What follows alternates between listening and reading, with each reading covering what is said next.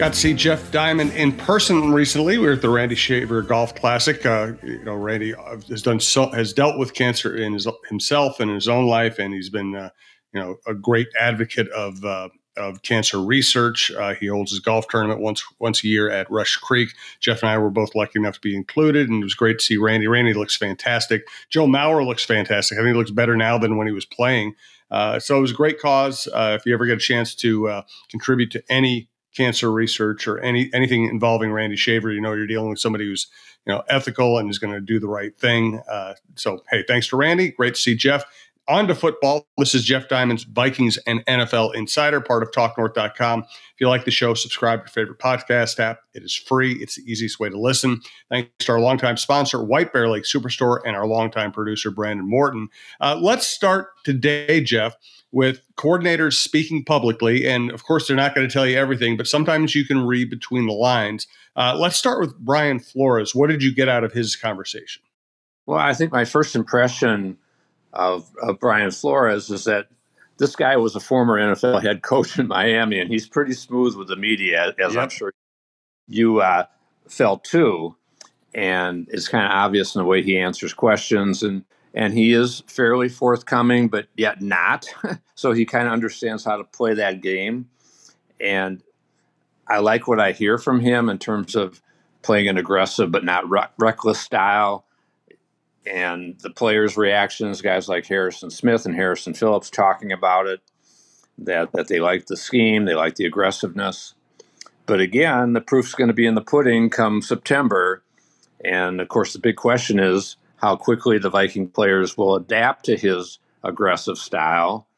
And almost more importantly, is there enough talent on that Vikings defense for them to have a top 15 defense as he had in Miami in 2021 as in, in Pittsburgh working with Mike Tomlin last season. Uh, of course, you you want to shoot for a top 10 defense, but I think at this stage when they're coming off at number 31, I'm sure I'm sure Kevin O'Connell would take a, a top 15 defense to go with a, a, a, top 10 offense that they already have, and that would probably be probably be enough to get into the playoffs. And so, yeah, I think Flores made made a lot of good points and and talking about that they're certainly laying the groundwork now, and that the rookies are are behind; they have to catch up. But again, it's all going to come down to, I think, how these young players that are that are being counted on. Guys like the draft class last year, Lewis Cine, Andrew Booth Jr., both ended the year on IR. Caleb Evans, the corner, ended the year on IR. Brian Asamoah now is a starter, was a third round pick at linebacker. And Byron Murphy, their big free agent signing, again coming off a, a back injury last year. So, how are these guys going to do and then you throw Marcus Davenport in the mix as he replaces Za'Darius Smith. And what are they going to get out of the draft class? They've got the three defensive rookies, Blackmon, Ward, and, and Roy. Can they contribute this season? How quick can Brian Flores and his defensive staff get them up to speed? So there are just a lot of question marks on that defense that makes it a little problematic in my mind that you can think that these guys are going to be a, a massive improvement over last year just based on scheme.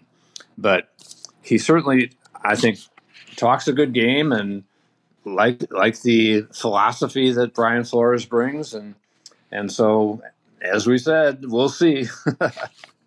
and how about Wes Phillips? What struck you about what he had to say?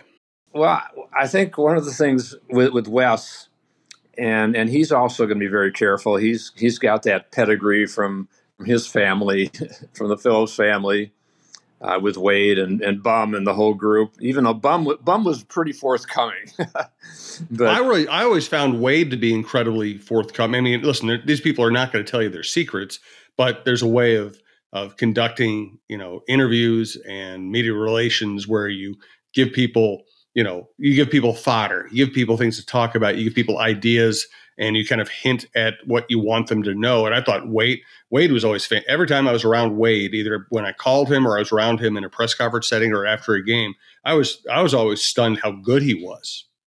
Yeah, and and I think I think Wes will give you some tidbits here and there, and and talking about, for example, a guy like like uh, KJ Osborn stepping up with with with uh, Jefferson gone as his contract's being negotiated. And so KJ Osborn and Adam Thielen's now gone to Carolina. So Osborn kind of stepping into a leadership role and, and mentioning Jalen Reagor as, as being a little more impressive this year, having a full install of the offense. We'll see what happens there. The guy was a former first round draft pick in Philadelphia, so he's got some talent. And Jalen Nailor talked a lot about him being a really good player, that, he's showing up and and doing the right things, and a second year guy. And a lot of times, as we've talked, the most improvement players make is from that first year to the second year. Ty Chandler, another guy he's talking about, I found it very interesting. He mentions all the running backs except Dalvin Cook. and so making it very obvious that, that Dalvin's going to be gone sooner than later. And and Josh Oliver is another guy that that I found interesting the, the comments and a little more forthcoming from from Phillips because everybody assumed assumed that Oliver being one of the best blocking tight ends in the league, that's why they brought him in. But then to pay a blocking tight end seven million a year never really made sense. And then you start to hear, well, this guy has some ability in the passing game too. He was a, a big receiver in college, and just because the Ravens didn't use him much in as a receiver, uh, because they had Andrews for one thing, but talking about his size and and that he can run and his catch radius and all those things, and so I think that perhaps they have bigger plans for Josh Oliver in the passing game, and and that will be interesting to see how how that unfolds. And then just talking about the offensive line coming back intact and Ed Ingram in his second year looks like he's in great shape and he should be better this year. So there are a lot of positives on that on that offense, uh, especially once JJ gets to town, and, and and also once they get the Dalvin Cook situation resolved. Even though everybody's pretty much understanding that he's not going to be here. Well, you know, we just did the Viking update show with John Krasinski. We talked in depth about Dalvin Cook, uh, his legacy with the Vikings, where he ranks among all time Viking running backs, uh, what the offense would look without him. You know, one point that I made is that Kevin O'Connell obviously is a passing offensive coach. He wants to emphasize the passing game, he wants to win the passing game. And like, you know, the Chiefs and the Rams and other recent Super Bowl winners, they just want the running game to kind of keep defenses honest uh, keep the pass rush at bay, give you second and six instead of second and eight. Uh, what do you think of the running back room currently? Can they combine to be good enough at running back? Yeah, I think they can, especially with with O'Connell's philosophy, which he brought from the Rams, where there really was not a an elite running back other than Gurley when he was there. And so I, I think that I've always liked Alexander Mattison. And I think that he has some strengths even better than Dalvin Cook, especially short yardage and moving and the pass pie, blocking. Uh, pass blocking. Uh, even though Dalvin was better than people thought in that area. and so I, I, think that Mattison is, is, is a good player. I think that Ty Chandler, in the brief glimpses we saw him last preseason, I think he's got some some real ability. Nwangwu, we know how fast he is if he gets in, in into the open spaces. And and then McBride, the, the rookie, comes with a pretty high regard for what he did in college. So I, I think it's a pretty good running back room, all in all, and especially in this offense and, and the way running backs have been devalued over time. So I think they can be just fine with, with what they have. They'll miss Dalvin's explosiveness, but let's let's also understand that his yards per carry had dropped from year to year to year uh, to its lowest point last year. He played all 17 games last year, and as we've talked before, what are the chances that that's going to happen again? I say very slim because it was the first time he's done it in his career, and he fought through that shoulder injury all year. And so you talk about a guy, any running back these these days with, with the carries, with the wear and tear, it, it's hard to justify a major expense at running back. And I think the Vikings have learned that the hard way with Dalvin. And when they went into the Mattison negotiation, they, they got a, a very favorable deal on a guy who's going to be their starter. Yeah, I, I, agree with you completely there. Hey, let's get to uh, what is going on with Dalvin, what you think is going to happen. Uh, let's get to Danielle Hunter's contract, which I think is really interesting. You're going to have some really good insights. Of course, if you're listening to this, you know Jeff Diamond, former Vikings general manager, former president of the Tennessee Titans, both during the glory years. Uh, also, some interesting things going on around the league. Damar Hamlin coming back, Leonard Floyd with the Bills, DeAndre Hopkins. Uh, let's get into all of that here. But first, let's uh, let's thank our longtime sponsor, White Bear Lake Superstore, whitebearlakesuperstore.com. Yeah, thanks, Jim. Always excited to talk about the White Bear Lake Superstore, Buick GMC, and my longtime friend owner, Paul Rubin, his general manager, Charlie Guttrell. They're fantastic staff, Minnesota's number one volume Buick GMC dealer, dealer six years running with the best selection and their super friendly premium team. Check out their great website, whitebearlakesuperstore.com you will see 0.9% APR on GMC Sierra 1500 models and a $1,250 trade in bonus on the GMC Sierra 1500s, 2.49% APR on 2022 and 2023 Buick Encore GXs, plus a $750 purchase allowance. No monthly payments for 90 days on these great vehicles. Also, a 1.9% APR on GMC Acadias. And introduce, introducing the new 2024 Encore GX. The White Bear Lake Superstore also is the Quigley 4x4 van superstore, and they are a certified elite dealer. Only 7% of GM dealers make the cut. So visit in person at 3900 Highway 61 North in White Bear Lake or online at whitebearlakesuperstore.com for all your vehicle needs and the premium experience. Buick GMC, we are professional grade. Reminder that uh, TalkNorth.com includes the Jeff Diamond Jeff Diamond Show, Viking Update Show, John Krasinski Show, Preps Today with John Millea. Uh, we have Russo and many other shows on hockey. Uh, we have the Chin Music Show, which is a blast with Roy Smalley and La Velle Neal. By the way, that show will be live at uh, O'Donovan's at 5:30 p.m. on June 13th. If you want to stop by, before a Twins game, it's right there on the way. Uh, and we have tons of outdoor content. We have variety content with Joe Anderson Dave Lee. Uh, we have Mike Grimm on the Gophers. Check it all out. And if, again, if you like the show, subscribe to your favorite podcast app. You can always go to talknorth.com to find the archives of the shows and our full lineup. And thank you for listening. We do appreciate it. Let, us get into Dalvin, uh, excuse me, into Danielle Hunter's contract situation. What is playing out there? Well, first of all, it was interesting to hear or to see on the NFL.com website a little article saying that that the Vikings have received calls on on trading Hunter, which I think is is crazy and absurd and, and probably not even happening. And what what they were saying in the article was it, it was in the aftermath of trading Darius Smith and are the Vikings willing to to move Hunter too? I don't think there's any way they're going to move Danielle Hunter. He if, if they don't have him, uh, I think their their pass rush is going to be anemic and and very questionable uh, unless they bring in a Justin Houston or somebody else like that. But they're not going to trade Hunter. Uh, and and I think furthermore, I don't really think it's that complicated a deal to get done, Jim. I, of course, any twenty million plus a, a year deal is not easy. But when you look at Danielle's contract, and he has five point five million dollars coming this year in base and roster, if you take that contract and you do a new extension with, say, a $20 million signing bonus over five years, that equates out to $4 million prorated against the cap this year. And then they reduce his base and roster from 5.5 to something like 1.5. They, they can get the same cap number of around $13 million.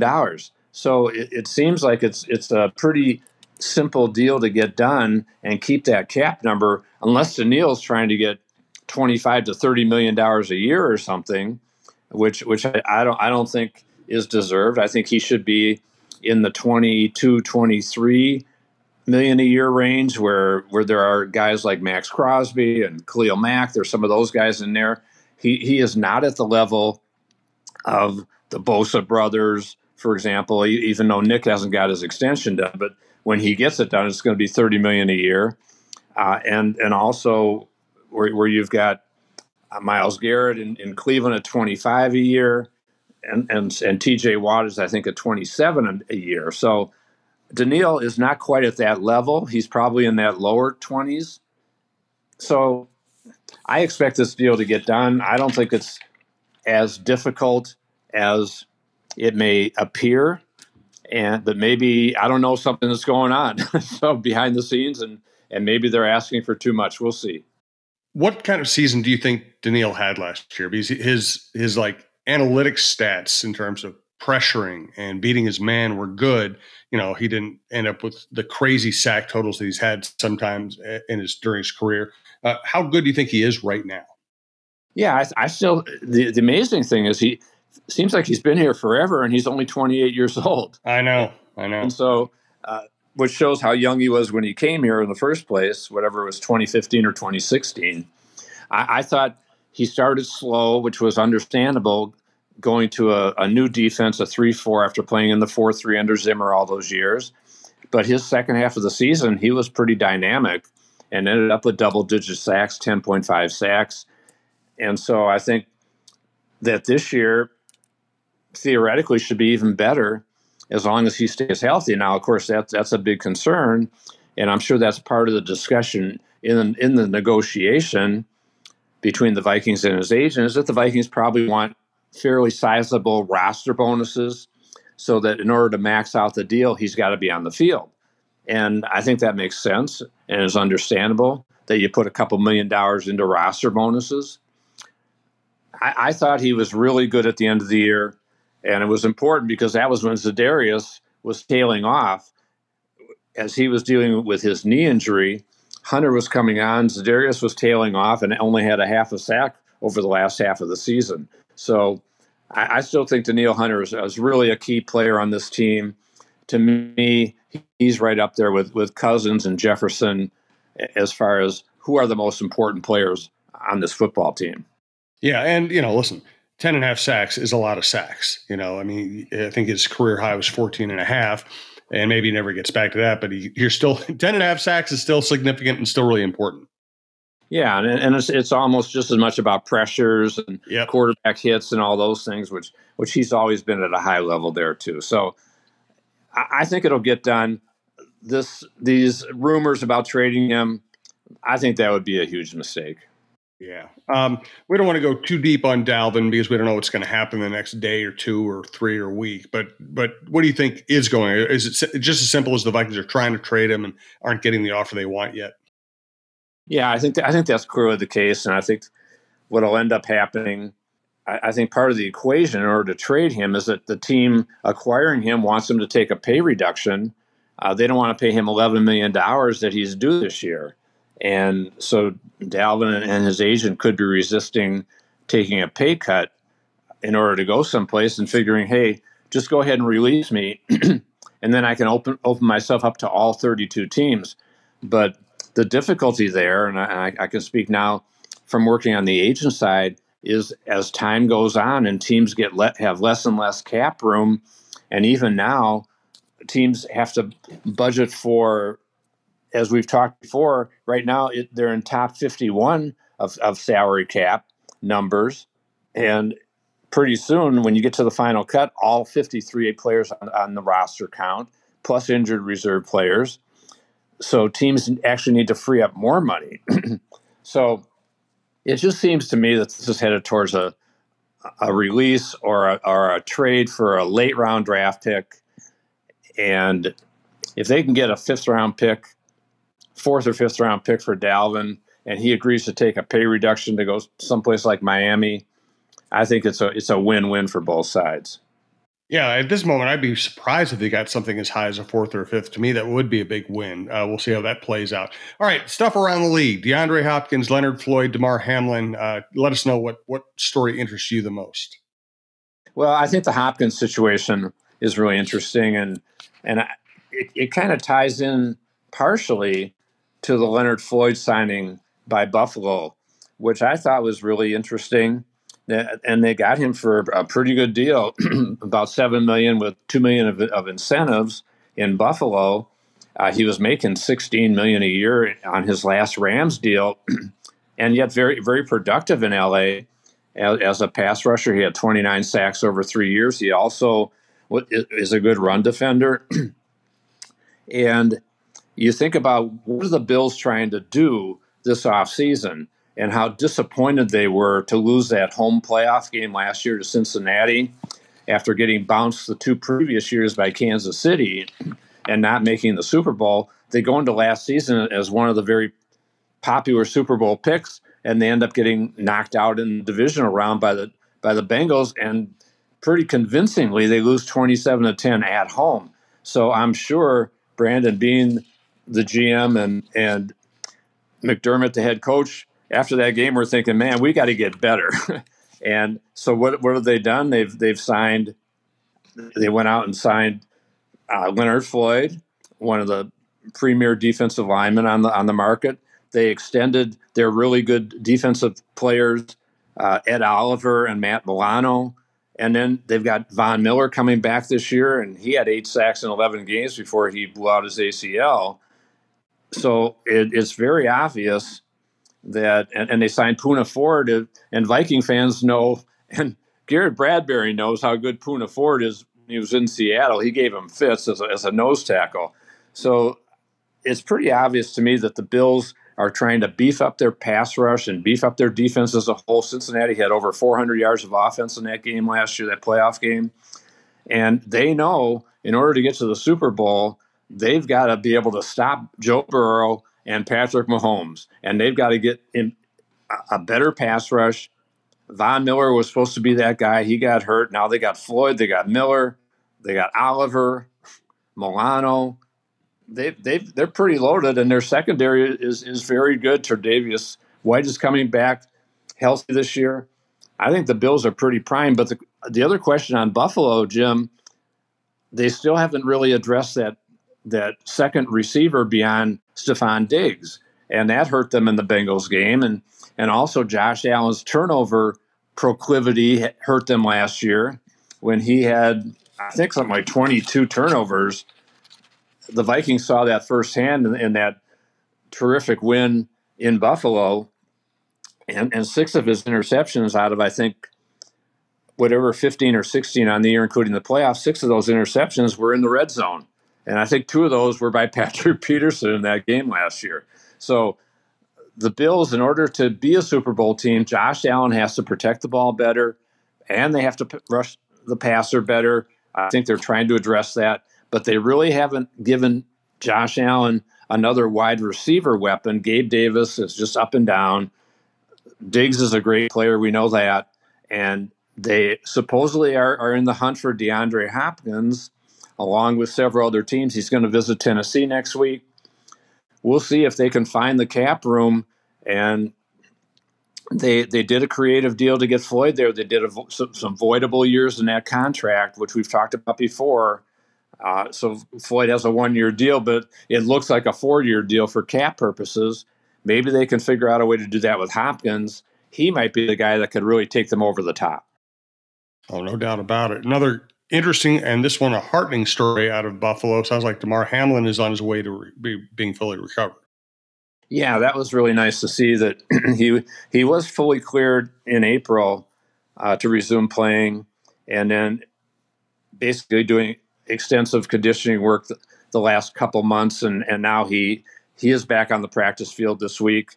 Uh, that's a great story for a guy that was in cardiac arrest and almost died in, the game on January 2nd in Cincinnati. So, and and he's just a a really great role model for the league and doing great things with his foundation. I think that it's a great story if he can make this successful comeback. No doubt about it. Everybody's everybody's rooting for him. Uh, it's going to be a fascinating offseason. I'm very interested to see what actually happens with Dalvin Cook, uh, and we will have more Vikings fodder to get through here in the upcoming weeks. Thanks for listening to Jeff Diamond's Vikings NFL Insider. Please check out Viking Update, uh, the Viking Update show as well. Thanks again to Jeff. Thanks to Brandon Morton, and thanks for listening to TalkNorth.com.